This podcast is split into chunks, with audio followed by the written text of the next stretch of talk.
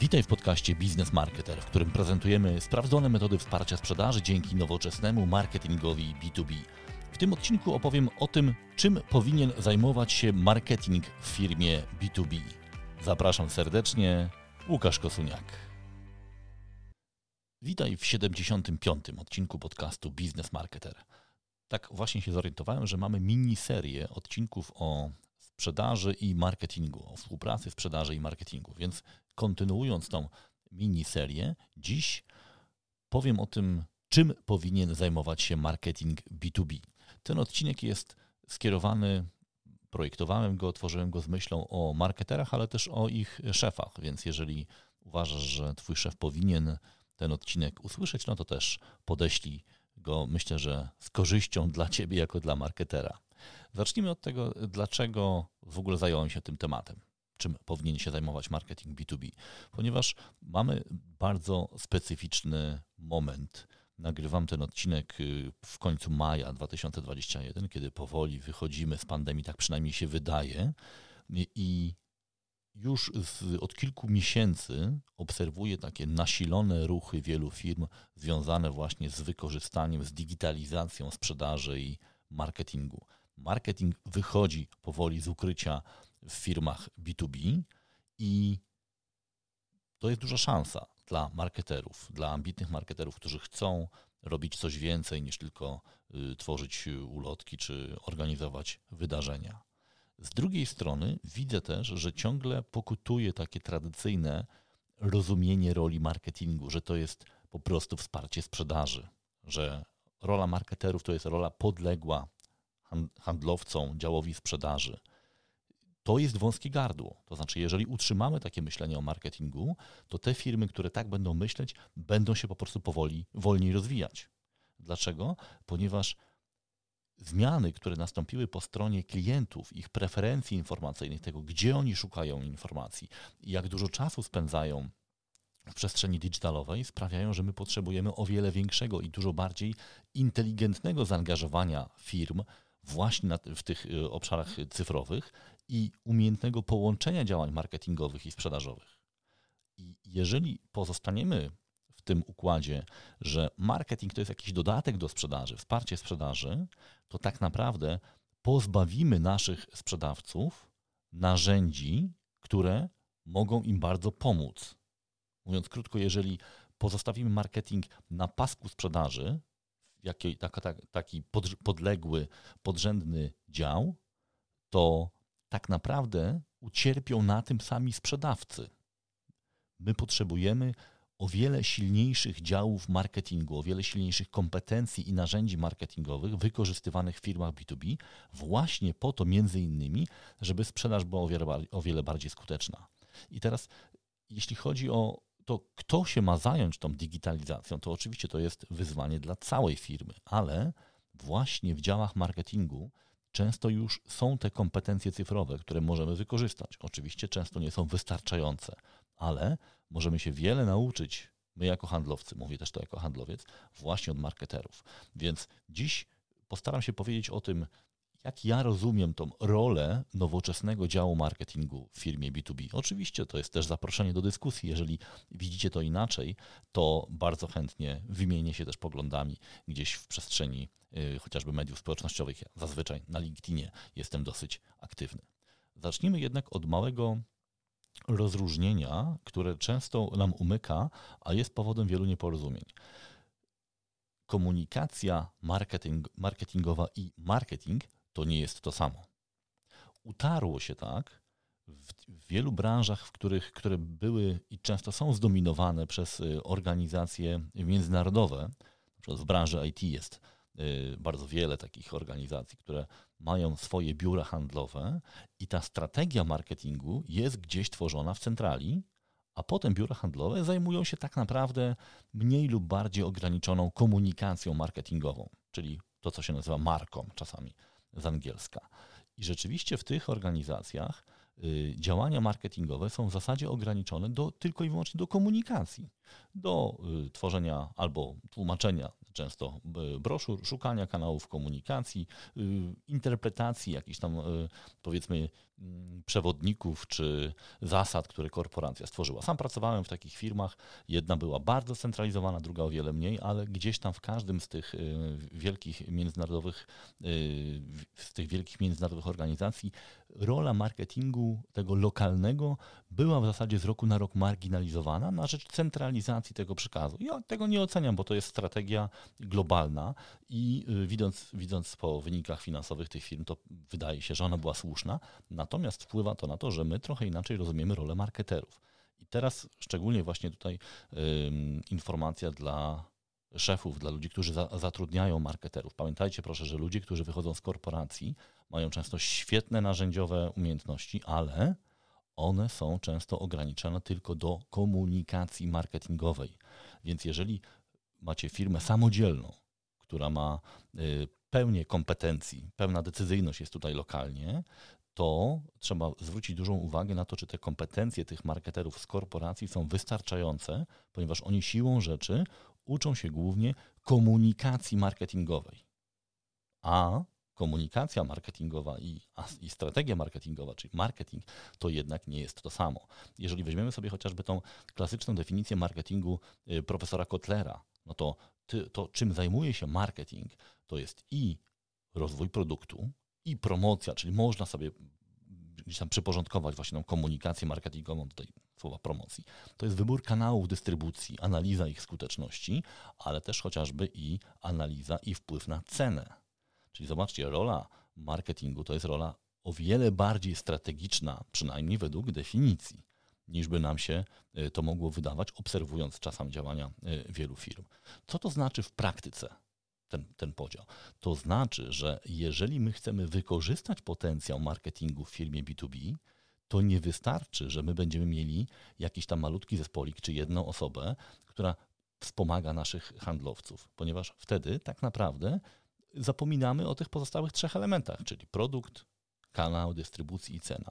Oczywiście te decyzje a propos kanałów dystrybucji, y, właśnie rozwoju produktu, strategii cenowej, one często są w zarządzie, ale wtedy warto jest zadbać o to, żeby osoby, które podejmują te decyzje, no jednak miały jakieś kompetencje marketingowe, czyli albo się doszkoliły, albo sobie zatrudniamy osobę, która jest prawdziwym y, marketerem z dużymi kompetencjami. No bo wtedy tak naprawdę te działania są prowadzone według pewnych no, sprawdzonych już metod i można y, spodziewać się pewnych przewidywalnych wyników. Oczywiście, ja sobie zdaję sprawę z tego, że bardzo często y, historia wielu polskich firm jest taka, że to tak naprawdę jedna czy dwie osoby pełniły wszystkie te role i y, pełniły je z sukcesem, jak, jak widać. I teraz ciężko jest podjąć taką decyzję, że mam się pozbyć części z tych, tych obowiązków i przekazać je komuś z zewnątrz. Natomiast już w tej chwili ja bardzo wyraźnie widzę tą barierę y, rozwoju często właściciele nie chcą oddać części kompetencji, które powinien przejmować lider marketingu i te firmy tak naprawdę w wielu obszarach się nie rozwijają. Takim obszarem, który najbardziej cierpi moim zdaniem w tej chwili, to jest marka.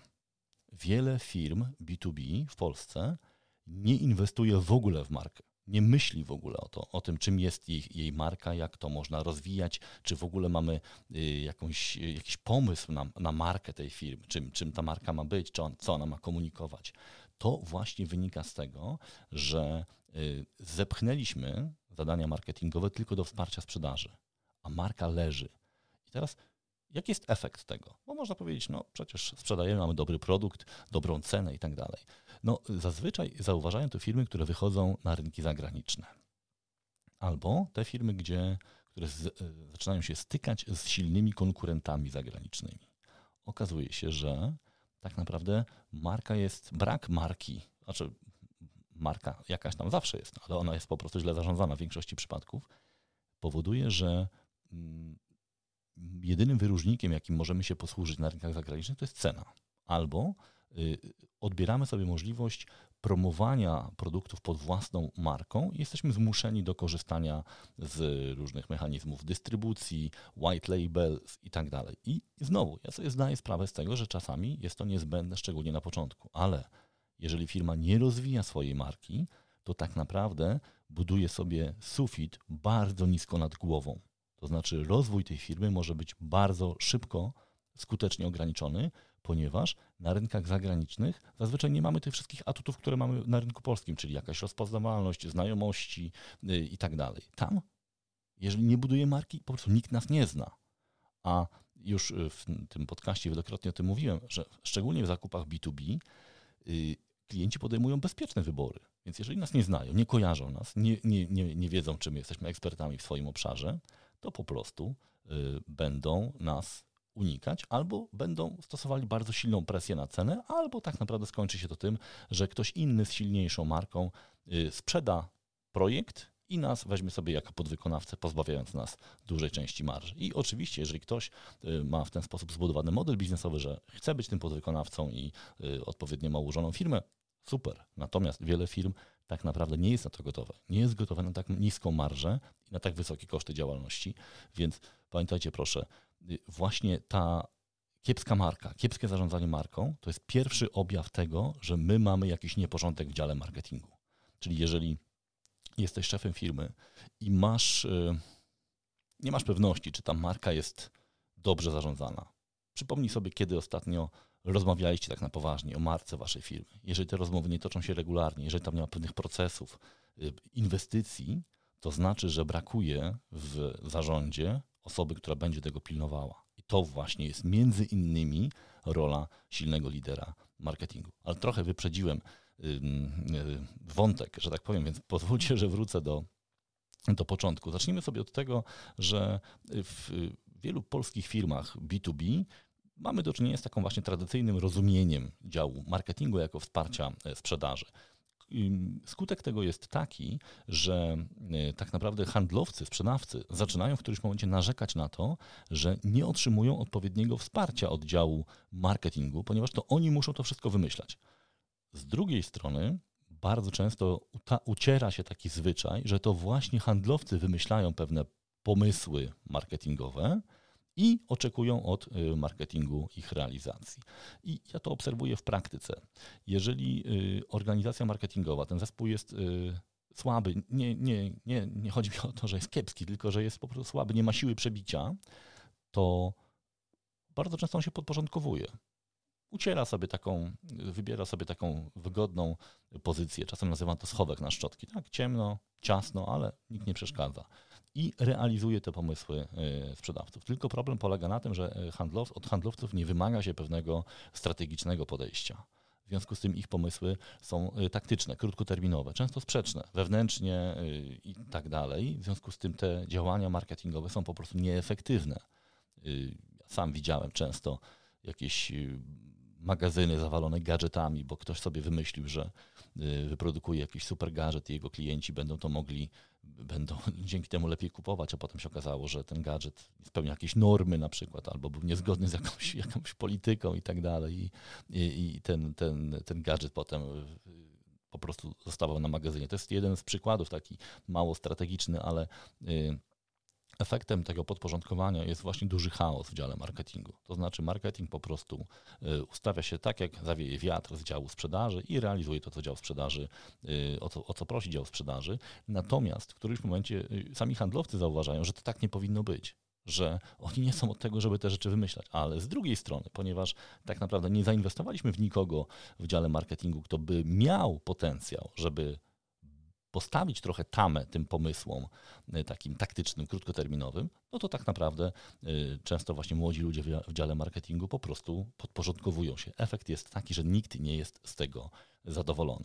Oczywiście w działach marketingu są często też osoby, które mają dosyć duże doświadczenie i y, chętnie by nawet trochę weszły w, na, na, na wyższą rolę. Oczywiście każdy chciałby awansować, więcej zarabiać i tak dalej. Natomiast okazuje się, że wtedy pojawia się opór po stronie działu sprzedaży ponieważ wydaje się, że y, handlowcy utracą część kontroli nad y, kontaktem z klientem i tak dalej, i tak dalej.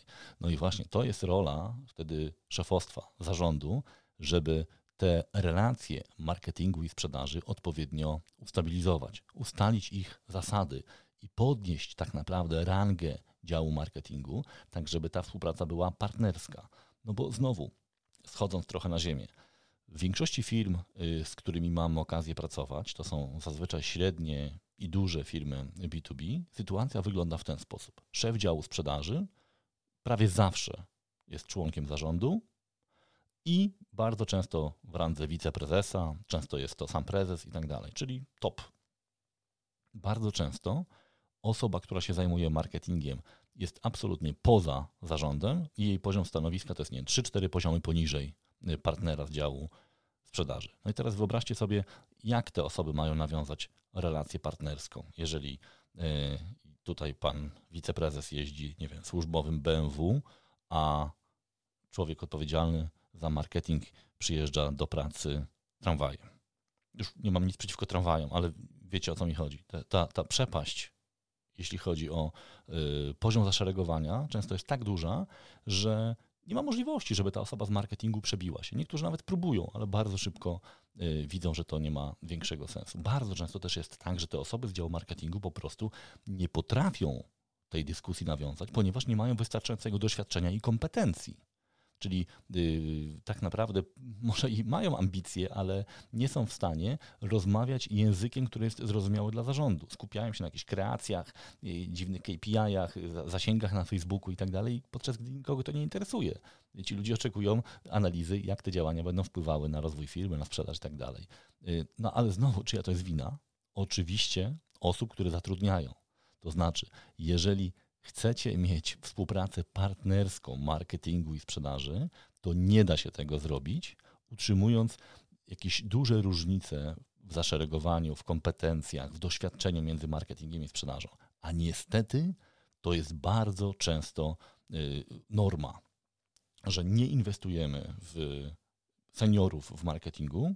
Tam są zazwyczaj ludzie, którzy są y, sprawni technicznie, są zajmują się SEO, eventami i tak dalej, i tak dalej. Natomiast oni nie są w stanie nawiązać relacji, dyskusji, być jakoś challenge'ować jakieś y, pomysły sprzedażowe. Kończy się tak, że marketing znowu jest zamieciony gdzieś tam do tej swojej, do tego swojego schowka y, y, na szczotki, a cierpi na tym cała firma.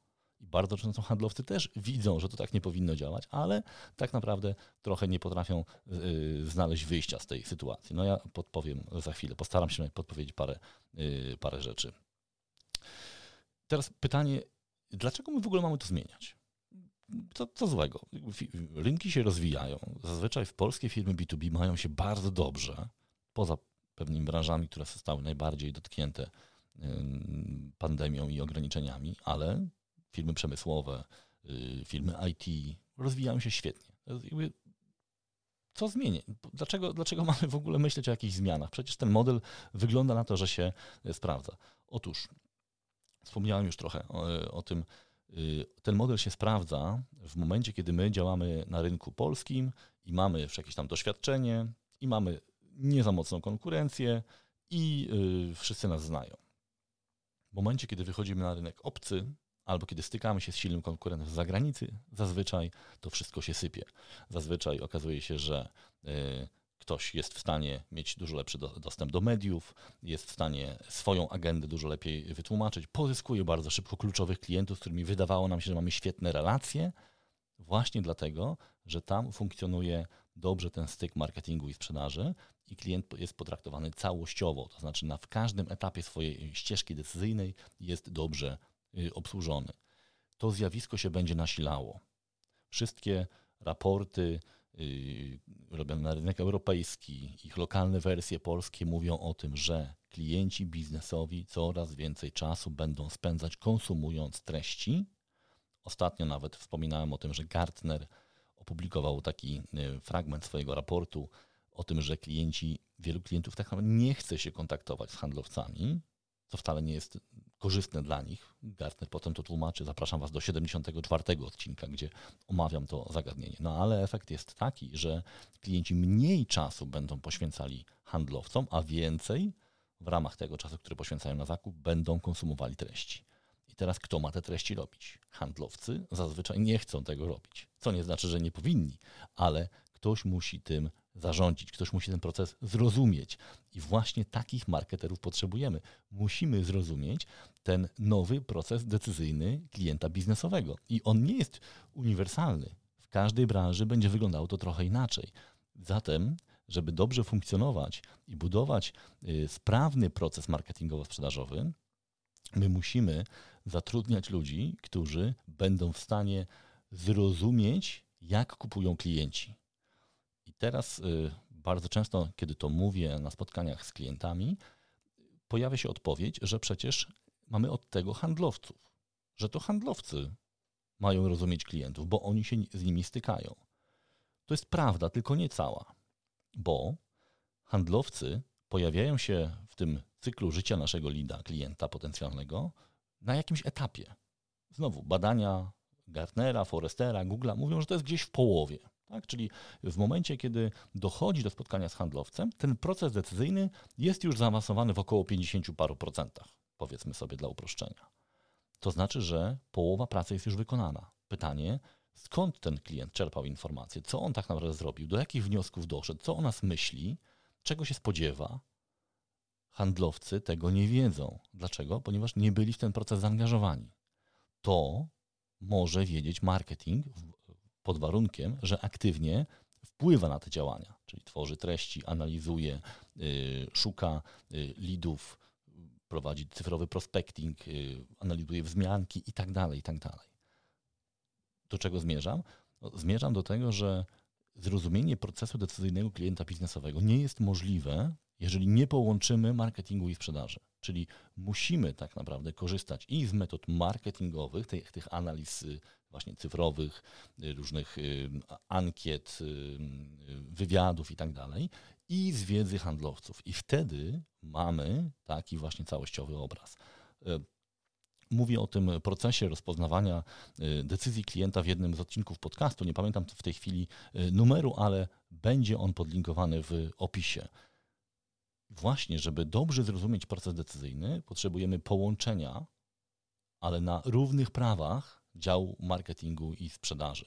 Dział marketingu może przynieść właśnie te informacje związane z początkiem lejka, chociaż nie tylko, a dział sprzedaży może pokazać, co potem dzieje się z e, tymi klientami, którzy już e, są przejęci przez, e, przez handlowców. Bardzo często przygotowując właśnie strategię marketingu czy strategię komunikacji. My zaczynamy od takiego badania buyer persona, które jest y, zazwyczaj właśnie zlecane przez dział marketingu i ono dotyczy chociażby tego, skąd się w ogóle bierze pomysł na, na wykorzystanie te, tego typu produktu. Krótko mówiąc, osoby, które te badania prowadzą, pytają i cofnijmy się do tego momentu, kiedy po raz pierwszy pojawił się temat, nie wiem, nowego CRM-a, nowego, yy, nowej linii produkcyjnej i tak dalej. Skąd się to wzięło? Jak na to wpadliście? Co, co spowodowało ale zobaczcie, nie pytamy o to, dlaczego pomyśleliście o nas, tylko dlaczego w ogóle pomyśleliście o tego typu produkcie. I teraz ci z Was, którzy są handlowcami albo zarządzają działem sprzedaży, pomyślcie, czy kiedykolwiek pytaliście klienta o to, jak to się stało, że oni w ogóle pomyśleli o tego typu yy, rozwiązaniu. Zazwyczaj nie. Zazwyczaj my idziemy dalej. Klient nas zaprosił, więc zaprosił nas po coś, żeby się czegoś dowiedzieć. My idziemy do przodu. Nie pytamy o to, co się działo e, wstecz. A to są bardzo ważne informacje, ponieważ na tej podstawie my możemy dobrze ułożyć właśnie ten początek lejka sprzedaży. Właśnie po to, żeby ten cały lejek sprzedaży był odpowiednio zaadresowany, zagospodarowany, my musimy te dane, te informacje łączyć. Natomiast to jest możliwe wtedy, kiedy równą wagę mają informacje, które pochodzą od działu marketingu i od działu sprzedaży. To jest takie trochę zamknięte koło, bo z drugiej strony właśnie często handlowcy mają rację, że marketerzy nie rozumieją klientów. Dlatego ja bardzo często zachęcam do tego, żeby właśnie rozpocząć rozwój działu marketingu od tego, że istnieje wręcz obowiązek wykonania nie wiem, trzech, czterech takich rozmów w miesiącu z klientami według konkretnego scenariusza. My akurat y, bardzo popieramy taką metodykę buyer persona, która y, została opisana przez panią Adele Revela y, i nawet w tej chwili wyszła już książka, właśnie buyer persona po polsku, więc można sobie tą książkę kupić, nauczyć się tej metody i według niej prowadzić te wywiady. Co to daje? Otóż marketerzy zaczynają mieć styk z klientem, rozmawiają z prawdziwymi klientami i zbierają informacje, których często nie zbierają handlowcy, to znaczy uzupełniają naszą wiedzę, wiedzę w firmie o y, te elementy, o które handlowcy nie pytają, bo mówiąc szczerze, nie muszą. Nikt od nich tego nie oczekuje i w sumie chyba tak powinno być. Ale w ramach firmy ta wiedza powinna funkcjonować, więc właśnie marketerzy są te osoby, które tą wiedzę e, a propos tego początku procesu decyzyjnego, zresztą nie tylko, bo ta metoda dotyczy w zasadzie całości tego procesu, mogą y, przynieść. No i teraz jest pytanie, co się dzieje, jeżeli jest jakiś konflikt, jest jakaś sprzeczność. Ja czasem mam takie sytuacje, że na przykład y, w ramach właśnie tego badania Bayer Persona jest takie pytanie o to, co przeszkadzało klientowi w procesie decyzyjnym. Często odpowiedź jest, że to byli handlowcy albo obsługa klienta, bo nie odpowiadali szybko na maile, bo nie odpowiadali poprawnie i tak dalej, i tak dalej.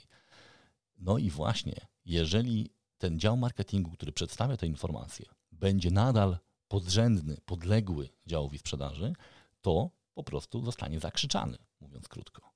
Y, w momencie, kiedy my prowadzimy te analizy, no to rzeczywiście próbujemy to wynieść na odpowiedni y, poziom, tak żeby nie, nie dać się zakrzyczeć, ale to, co się dzieje później z tą informacją, no, na to już my jako konsultanci nie mamy wpływu bardzo często. I to jest właśnie jeden z tych elementów, gdzie ta równość jest bardzo istotna. No bo co z tego, że my mamy ten dział marketingu świetnie wyszkolony, że oni prowadzą właśnie te badania, analizują proces decyzyjny, dostarczają świetnych, bardzo istotnych informacji, jeżeli ich pozycja w firmie jest tak niska, że no, ostatecznie i tak handlowcy postawią na swoim. I ja nie chcę antagonizować, bo jestem w tej chwili i handlowcem, i marketerem. Y, pracuję bardzo intensywnie i z działami sprzedaży, i z działami marketingu. Nie mam zamiaru tutaj mówić, kto jest ważniejszy, a kto nie. Prawda jest taka, że to jest w ogóle bez sensu postawione pytanie.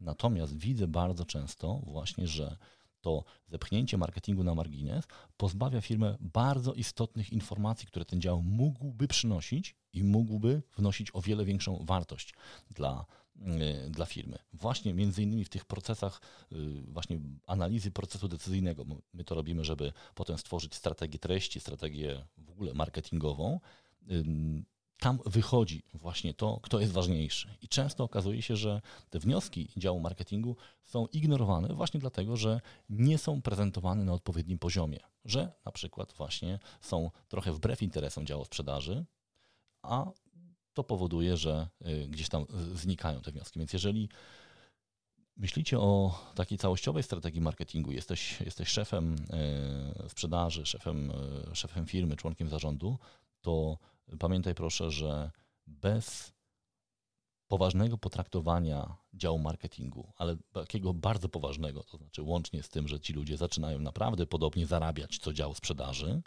nie będziesz mieć całościowego spojrzenia na proces decyzyjny i tam, gdzie tego, y, gdzie to jest najtrudniejsze, będziesz przegrywał. Po prostu nie będzie widać tego, że sobie źle radzicie na początku lejka, bo to się trudno mierzy dobrzy marketerzy, dobrze wyszkoleni marketerzy potrafią to mierzyć, potrafią powiedzieć, że słuchajcie, przegrywamy już na początku. To, co się dzieje później, jest tylko konsekwencją, ale no, żeby mieć dobrych marketerów, trzeba im dobrze płacić, trzeba ich dobrze wyposażyć, trzeba inwestować w ich, y, w ich szkolenie. Niezwykle ważne zadanie w tej chwili, moim zdaniem, dla szefów firm, żeby y, wzmocnić rolę, zainwestować w działy marketingu, ponieważ inaczej będziemy nadal mieli bardzo nisko sufit y, nad, nad głową po, powiedzmy sobie w takim razie, co warto zmienić. Oczywiście pamiętajcie proszę, że ja to uśredniam. Każda organizacja jest w trochę innej sytuacji. Wiele firm już zaczęły pewne rzeczy robić. Wiele firm skupiły się na kilku elementach i świetnie sobie w nich radzą, potrzebują wsparcia tylko czy jakiegoś rozwoju w kilku innych. Więc pamiętajcie, to jest jakieś uśrednienie, to jest moja perspektywa. Po pierwsze, zacznijmy sobie od tego, y, y, czego zazwyczaj zaczyna się oczekiwać od działu sprzedaży, y, marketingu, czyli leadów. Generowanie leadów. Pierwsza rzecz. Pamiętajcie proszę, generowanie leadów nie jest jedyną, nie powinno być jedynym zadaniem działu marketingu, bo wtedy rzeczywiście to zaczyna być, przypominać dział wsparcia e, sprzedaży. Ale jest to oczywiście ważny element.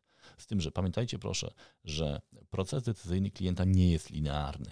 To nie jest tak, że my możemy sobie powiedzieć, dobra, marketing zajmuje się lidami na początkowym etapie, potem przekazuje do działu sprzedaży i potem się przestaje tym zajmować bo wiecie, co robią klienci zazwyczaj po wyjściu handlowca albo po za, za, zakończeniu rozmowy z handlowcem?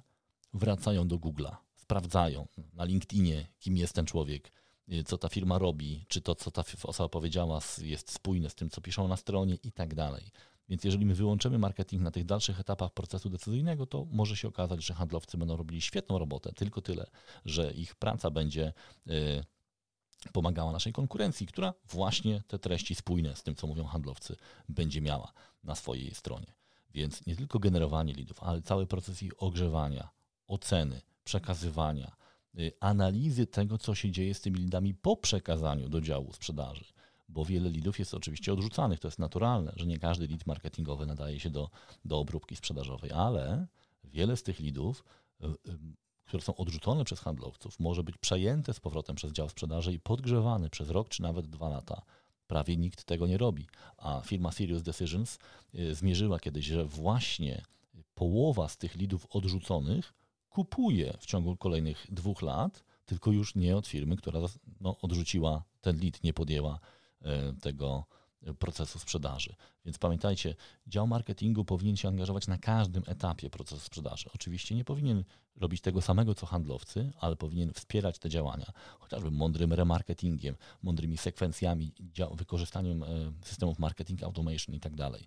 To jest to o wiele więcej niż tylko wygenerowanie leadów.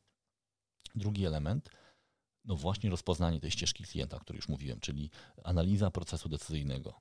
Zorientowanie się, jak wygląda ten proces w całości, kiedy on się zaczyna, co jest jego przeszkodą, y, czego klienci oczekują, rozpoczynając proces decyzyjny, jakie są ich kryteria decyzyjne.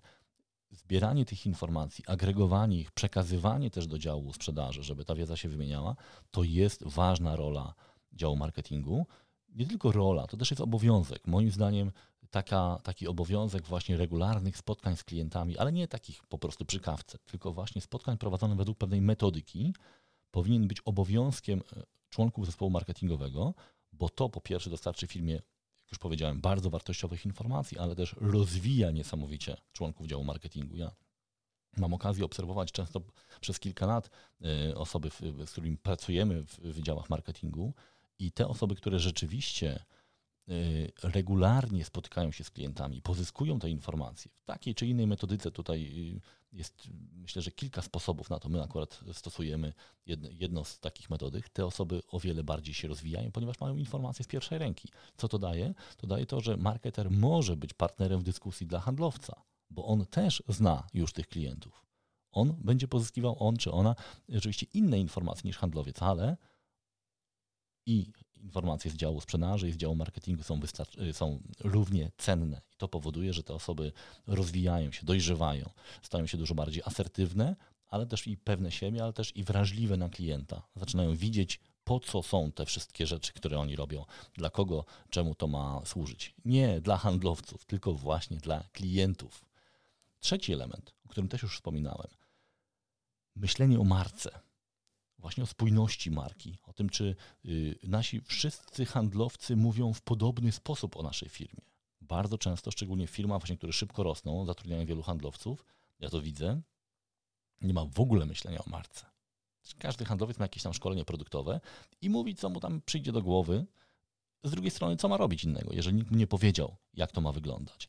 Więc jeżeli rzeczywiście chcecie myśleć o budowaniu tej wartości marki, która potem będzie stabilizowała firmę, będzie podnosiła możliwości chociażby marżowe, będzie podnosiła szanse na rynkach y, eksportowych, to myślcie o zatrudnieniu czy rozwinięciu w ramach zespołu marketingowego osoby, która będzie rozumie, czym jest marka, i jak tą markę podnosić, jak to realizować. Bo marka to nie jest kwestia jakiegoś wielkiego marketingu czy budowania działań PR-owych. To jest kwestia przede wszystkim spójności, zdefiniowania, z czym my się chcemy kojarzyć, do kogo chcemy y, docierać, z jakim komunikatem, obietnicą czego mamy być, skojarzeniem z czym mamy być. I jeżeli już to ustalimy, to w tym Wam mogą pomóc y, zewnętrzni konsultanci. Są firmy, które się specjalizują w takich rzeczach. No chociażby y, tutaj zrobię reklamę. Paweł Tkaczyk na przykład jest jeden z najbardziej takich znanych ekspertów od y, te, tego typu działań. No potem to trzeba jeszcze zrealizować, tak? To, to co konsultant Wam pomoże ustalić. I właśnie, żeby to nie zniknęło po takim szkoleniu czy warsztacie, potrzebna jest osoba w dziale marketingu, która będzie to rozumiała, która będzie pilnowała tego, żeby handlowcy nie tylko podobnie wyglądali, czy mieli podobne broszury, ale też w sposób podobny e, prezentowali firmę, produkty, wasze kompetencje, żeby chociażby chcieli się dzielić wiedzą, jeżeli to jest istotny element budowania marki eksperckiej i tak dalej. Mówię o tym, powtarzam się już w zasadzie, bo to jest jeden z głównych braków, które widzę w firmach B2B nie budujemy marki, w związku z tym nie jesteśmy do odróżnienia. Zapom nie, nawet trudno czasem za, za, zapamiętać nazwę firmy. Pamiętajcie, że marka to też nie jest tylko logo i nazwa, ale to też są ważne elementy. A potem jest właśnie cały ten zestaw skojarzeń. Czy marka jest czymś w rodzaju obietnicy? Czego się spodziewają ludzie, którzy czekają na spotkanie swoim handlowcem? Czy to są spójne oczekiwania? Jeżeli nie wiecie tego, to warto jest pomyśleć o tym, jak ta marka powinna wyglądać i pomyśleć też o tym, kto będzie potem tego pilnował w waszej organizacji. Marka to też jest myślenie o marce, to też jest myślenie o tym styku marki firmowej i marek osobistych. Coraz częściej firmy wykorzystują potencjał mediów społecznościowych, social sellingu, employee advocacy. Znowu dobrze jest mieć na to wszystko pomysł, bo jeżeli pójdziemy na żywioł i każdy z handlowców zacznie we własny sposób prezentować osiągnięcia firmy czy swoje osiągnięcia na LinkedInie, no to ten chaos informacyjny jeszcze się tylko bardziej e, pogłębi. Więc warto jest mieć kogoś, kto będzie tego pilnował, będzie rozumiał, dlaczego ta spójność jest potrzebna, na czym ona powinna polegać i będzie miała wytłumaczyć też osobom, które Was reprezentują na zewnątrz, że warto jest tego pilnować. Czwarty element. Rozliczanie efektów działu marketingu. I tutaj jest ciekawa sytuacja, ponieważ y, tak naprawdę wielu marketerów boi się takiego precyzyjnego rozliczania ich y, aktywności. Tutaj są dwa takie skrajne podejścia, które zauważam w B2B. Jeden jest taki, że mówi się, że marketing jest niemierzalny, dajmy sobie spokój, dajmy tym ludziom jakieś zadania, jeżeli te zadania zrealizują, to będzie dobrze. No i drugie podejście, które mówi tak, jeżeli jest sprzedaż, to i marketing, i sprzedaż zrobiły dobrą robotę. Jak tej sprzedaży nie ma, no to żaden z tych zespołów nie zrobił dobrej roboty, premii nie będzie. No oczywiście zazwyczaj y, ja lubię te rozwiązania gdzieś pośrodku tego spektrum, ale dosyć precyzyjnie opisane. To znaczy, oczywiście są takie działania, które się mierzy łatwiej i trudniej w marketingu, ale mierzalność to nie oznacza, że coś się da przeliczyć na pieniądze.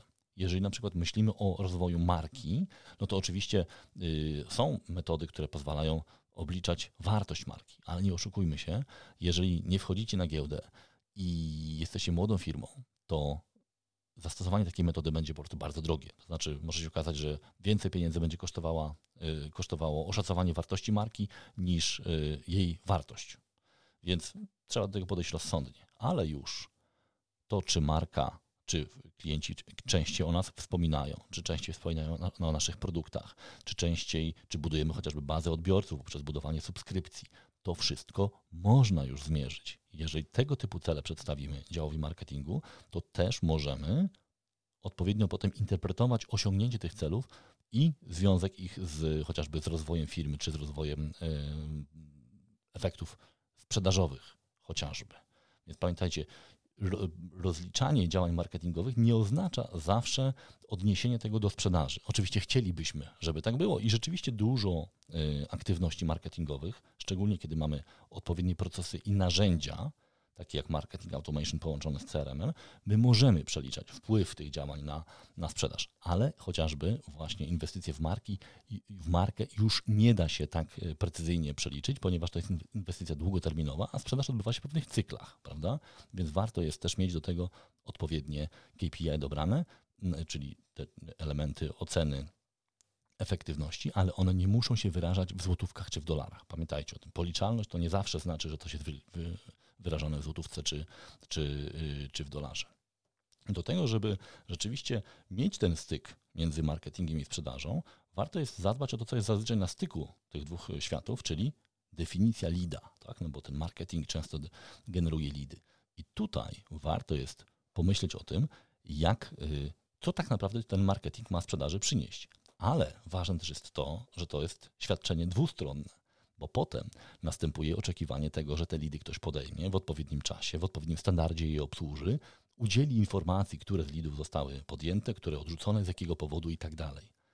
I wtedy dopiero zaczynamy myśleć o równorzędnym traktowaniu się nawzajem przez dział marketingu i sprzedaży y, tym obszarze generowania leadów. My to nazywamy często y, umowa marketingu i sprzedaży, gdzie w mniej lub bardziej formalny sposób, czasami to spisujemy, czasami to jest wydrukowane, czasami to jest po prostu taka wielka kartka, która gdzieś tam wisi, ale są ogłoszone pewne zasady. Chociażby właśnie to, jak powinien wyglądać lead, jakie cechy, jakie parametry leada powinny być spełnione, żeby y, sprzedaż miała obowiązek go podjąć, a marketing no, mógł powiedzieć, że dostarczyliśmy odpowiedniej jakości leady. W każdej firmie ta definicja może być trochę inna, natomiast chodzi o to, żeby ona była spójna w ramach tej organizacji. No oczywiście potem jest chociażby to, co y, dział sprzedaży ma z tym leadem zrobić, jak ma to raportować, do jakich informacji ma mieć wgląd chociażby działu marketingu. Ja się spotkałem z taką sytuacją, że na przykład y, członkowie działu marketingu nie mieli wglądu do CRM-a nie mogli sprawdzić, które z ich lidów zostały podjęte. Potem, jak już to wymogliśmy, to się okazało, że kilkadziesiąt lidów leżało w ogóle nieruszonych. No bo po prostu było ich za dużo, ktoś nie miał czasu, a marketing dalej generował te lidy, myśląc o tym, że jest ich za mało. Więc ten właśnie takie SLA wzajemne, tak? Service Level Agreement, y, umowa marketingu i sprzedaży, to jest jeden z tych elementów, który potem pomaga utrzymać tą, to równe traktowanie. Znowu, żeby to miało sens, musimy mieć tak naprawdę odpowiedniego lidera, czyli osobę, która w dziale marketingu jest w stanie y, te zasady y, egzekwować. Więc pomyślmy o tym, może o takich pierwszych krokach, już pod koniec y, tego odcinka. Od czego warto zacząć? No już trochę, jak zwykle, wyprzedziłem agendę. Moim zdaniem warto jest zacząć od poszukania lidera w dziale marketingu. Jeżeli macie bardzo młody zespół marketingu, to być może trzeba kogoś zatrudnić. Zazwyczaj trzeba mu więcej zapłacić.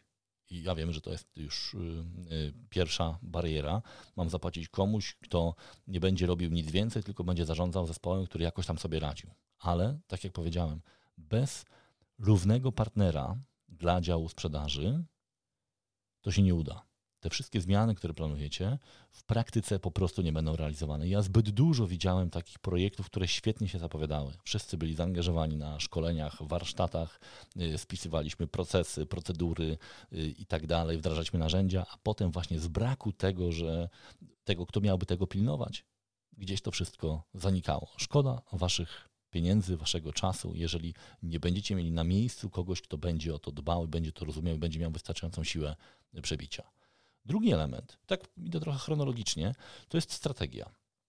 Czasami jestem w takiej sytuacji, że klient mnie pyta, Panie Łukaszu, czy mm, najpierw zrobimy sobie strategię, a potem Pan mi pomoże kogoś zatrudnić, czy lepiej najpierw kogoś zatrudnić, a potem e, strategię. Ja jestem za tym drugim rozwiązaniem. To znaczy, jeżeli tylko możemy, to warto jest opracowywać strategię już z tym liderem. No bo jeżeli mamy rzeczywiście zatrudnić silnego lidera i dać mu gotową strategię, no to, to nie do końca będzie yy, grało. Tym bardziej, ta osoba no, zazwyczaj nie lubi być wtłoczona w jakieś takie ramki, które nie zostały tworzone razem z, razem z nią. Więc ja proponuję najpierw pomyśleć o właśnie o tym liderze i jednym z jego pierwszych zadań powinno być tworzenie czy współtworzenie e, strategii marketingowej.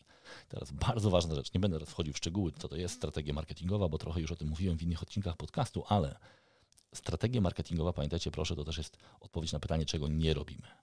I bardzo często właśnie to jest nowość na tym styku marketingu i sprzedaży, bo jeżeli my coś ustalimy, na przykład u nas jednym z takich narzędzi, y, które tworzą strategię marketingu jest tak zwana matryca strategii treści, czyli zestaw treści, która ma powstać, to są często nie tylko artykuły, ale już narzędzia i tak dalej, w ciągu najbliższych nie, kilkunastu miesięcy i nic innego w tym czasie nie będzie tworzone przez dział marketingu to zaczyna, na początku y, część osób to ignoruje, ale potem zaczyna się orientować, że faktycznie ten dział marketingu jest zarobione i nie może już nic innego zrobić, nie ma już więcej zasobów na to.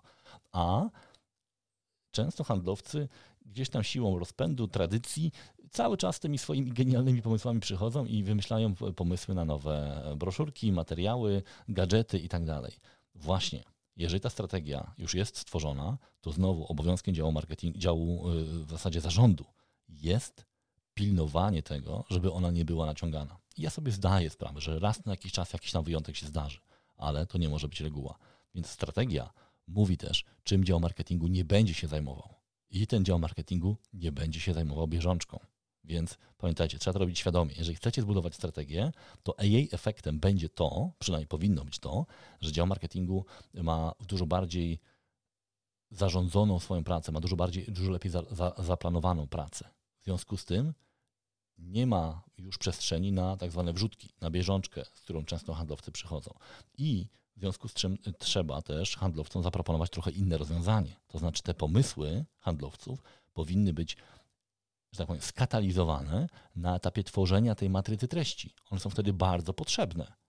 Natomiast to wymaga trochę innego podejścia. Nie reagowania na to, co konkretny klient chciałby, tylko ustalamy naszą strategię treści w oparciu o rozpoznanie potrzeb informacyjnych klientów, chociażby poprzez badanie buyer persona.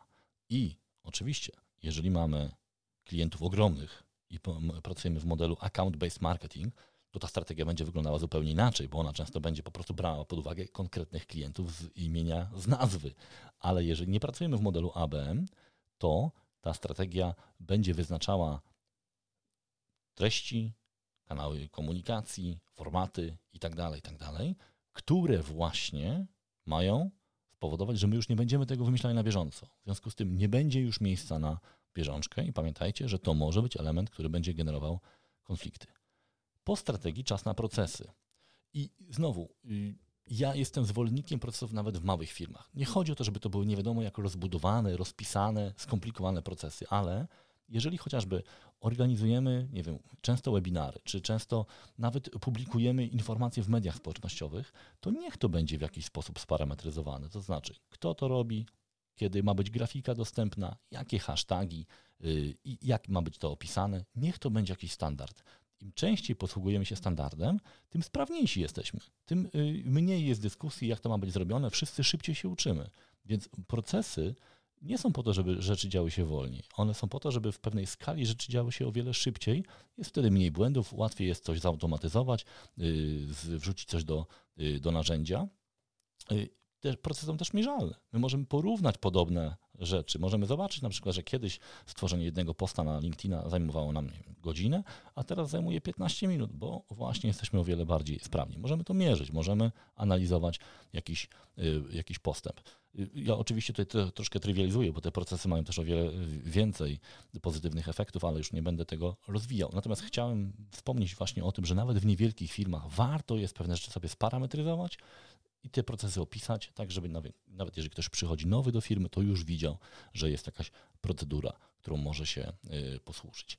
No i właśnie na końcu, to co już też wspominałem, czyli zawarcie tej mniej lub bardziej sformalizowanej umowy działu marketingu i sprzedaży, czyli określenie tego, jakie są oczekiwania wobec poszczególnych zespołów, co ma wnieść marketing, co ma wnieść sprzedaż, jak będziemy się komunikować, jak będziemy się nawzajem oceniać, y, właśnie jaka jest chociażby ta definicja LIDA.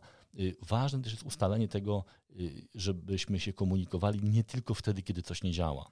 Na przykład, jeżeli tworzymy treści, to niech to będą regularne spotkania, coś w rodzaju kolegium redakcyjnego, kiedy właśnie każdy, kto ma pomysł na treści, może z nim przyjść i on, ten pomysł jest odpowiednio przeanalizowany. Najlepiej, jeżeli ten pomysł jest wniesiony wtedy, kiedy jest tworzona właśnie ta strategia treści. Przegląd lidów. Marketing lidy generuje, y, sprzedaż te lidy często obrabia, więc nie czekajmy na to, aż coś złego się wydarzy z, z tymi lidami, tylko chociażby, nie wiem, czy raz na miesiąc, moim zdaniem to jest minimum, warto jest usiąść i zobaczyć, ile lidów zostało przekazanych do działu sprzedaży, ile zostało zaakceptowanych, czy ta liczba lidów zaakceptowanych rośnie, czy spada, czy jest jakaś tendencja, na którą powinniśmy się zastanowić, zanim to się stanie sytuacja kryzysowa. Im regularniej się spotykamy, im konkretnie, konkretniejsze są te spotkania, tym mniej jest y, wzajemnych pretensji, tym więcej się od siebie uczymy, bardziej się też szanujemy, zaczynamy się rozumieć nawzajem. Handlowcy zaczynają widzieć, jaka jest rola działu marketingu, jakie są ich ograniczenia, jakie lidy oni mogą przynieść, a jakie już są zbyt trudne dla nich do, y, do, do wygenerowania. Marketerzy wiedzą, dlaczego ci handlowcy chcą tego typu lidów, a nie innych, bo rozumieją coraz lepiej, co te lidy, jak te lidy wpływają na ich pracę. Im regularnie się spotykamy i pracujemy na bardzo konkretnych danych, tym oba te zespoły zaczynają się lepiej rozumieć, lepiej się, bardziej, się też, e, bardziej się też e, szanować. Y, to też jest taka przestrzeń do wymiany wiedzy. Jeżeli właśnie dział marketingu chociażby prowadzi te badania Bayer Persona, to jest świetna okazja, żeby pokazać, zaprezentować takie wyniki, pokazać jakieś trendy, zrobić analizę rynku, właśnie po to, żeby też handlowcy widzieli, że pewne zmiany następują, nawet jeżeli oni tego nie widzą. Znowu, jeżeli y, między tymi dwoma zespołami jest coś w rodzaju wzajemnego szacunku, tej równości, o wiele łatwiej jest przekonać handlowców do tego, że to jest, że coś jest na rzeczy. Bo ja często widzę taką sytuację, kiedy na przykład ja jako konsultant przychodzę i o czymś opowiadam i często szef działu marketingu mówi, panie Łukaszu, myśmy o tym już rozmawiali wewnętrznie dwa czy trzy razy, ale zdecydowałam się, zdecydowałam się pana zaprosić, bo oni mi nie uwierzą. Musi przyjść ktoś z zewnątrz. No to jest właśnie sygnał tego, że jeszcze cały czas ta nierówność y, funkcjonuje między działem marketingu i sprzedaży i trzeba aż zapłacić konsultantowi, żeby powiedział to samo, co w zasadzie mógłby powiedzieć szef działu, y, szef działu marketingu. Więc y, powoli przechodzimy już do podsumowania. Ta nowa rola działu marketingu to jest przede wszystkim zadanie działu, zadanie zarządu. To osoby, które decydują o losach firmy, powinny podjąć tę decyzję, że waga działu marketingu powinna być większa. Czasem można to zrobić istniejącymi zasobami, zespołami. Często, moim zdaniem bardzo często, wymaga to zatrudnienia osoby, która, jest, która ma dużo większe doświadczenie niż osoby, które w tej chwili zatrudniamy i potrafi być partnerem, czasem sparring partnerem dla działu, dla szefa działu sprzedaży.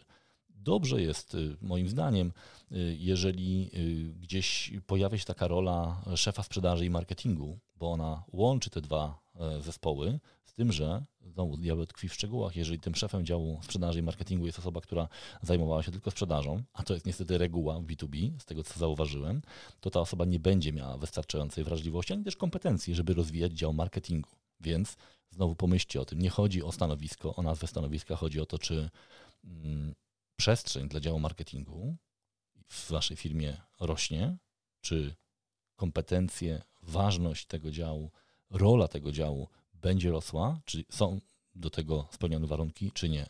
Jeżeli nie, to obawiam się, że możecie natrafić na wiele problemów, które na początku nie są widoczne. Właśnie to, że gdzieś tam ktoś zaczyna wygrywać, nawet jeżeli ma trochę gorsze ceny niż wy i tak dalej, a potem okazuje się, że przegrywamy już na polu pozyskiwania talentów, y, gdzieś tam y, coverage mediowy jest słabszy, mimo że wydaje nam się, że mamy super produkty, nikt o tym nie mówi. No właśnie, no bo nie potrafimy o tym dobrze mówić. Że jest chaos, że tak naprawdę nie wiemy, czy ten digital to u nas działa, to wszystko są objawy tego, że jest jakiś problem z działem marketingu. Ale właśnie zazwyczaj ten problem wynika z tego, że myśmy nieodpowiednio w niego, w ten dział e, inwestowali, inwestowali w kompetencje ludzi. Bardzo często właśnie jest ta duża nierówność. Szef sprzedaży, członek zarządu, a szef marketingu, jeżeli ktoś, ktoś taki w ogóle jest w firmie, to jest e, jeden z szeregowych pracowników.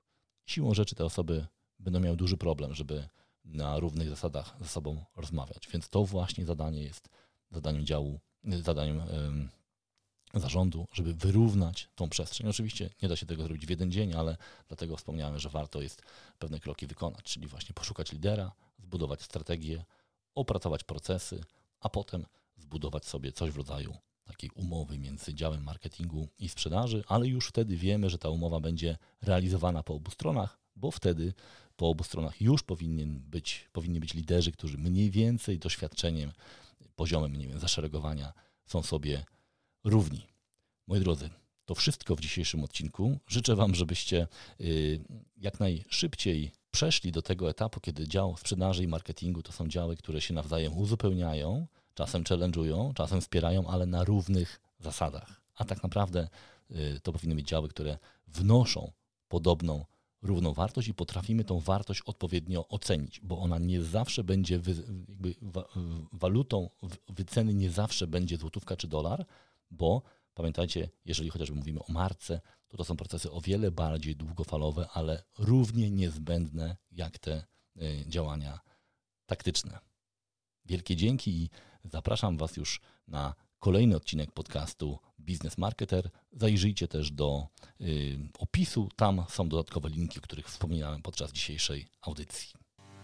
I to wszystko w dzisiejszym odcinku. Jeżeli tego typu treści podobają Ci się, koniecznie zostaw nam komentarz lub gwiazdkę w aplikacji podcastowej lub podziel się swoją opinią w swojej ulubionej sieci społecznościowej. A ja już dziś zapraszam na kolejne odcinki podcastu Business Marketer. Pozdrawiam serdecznie, Łukasz Kosuniak.